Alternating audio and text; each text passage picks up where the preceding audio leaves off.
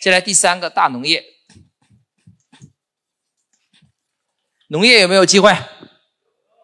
啊？传统农业是没啥机会的啊，新农业是有机会的啊。我跟你讲讲新农业怎么做啊。啊，前不久有一个老板跟我说，郑老师，我是农村长大的，我也热爱农村，我家里还有3亩地，你教我怎么发财？我就笑了，我说3亩地发不了财，3000亩以上我可以考虑一下，教你一个方法，就3亩地别谈了。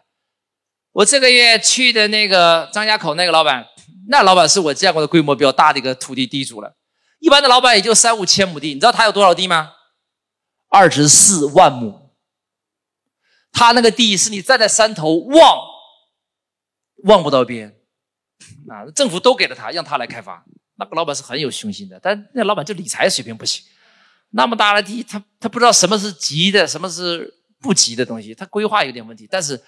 资源是真的太好了，哎，那个资源放在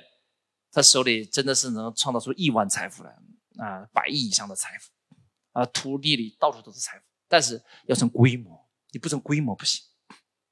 好，我来讲大农业怎么做啊？如果你有一块完整的集约化可以生产的成规模的土地，我的模式就可以了。关注我，学习更多内容。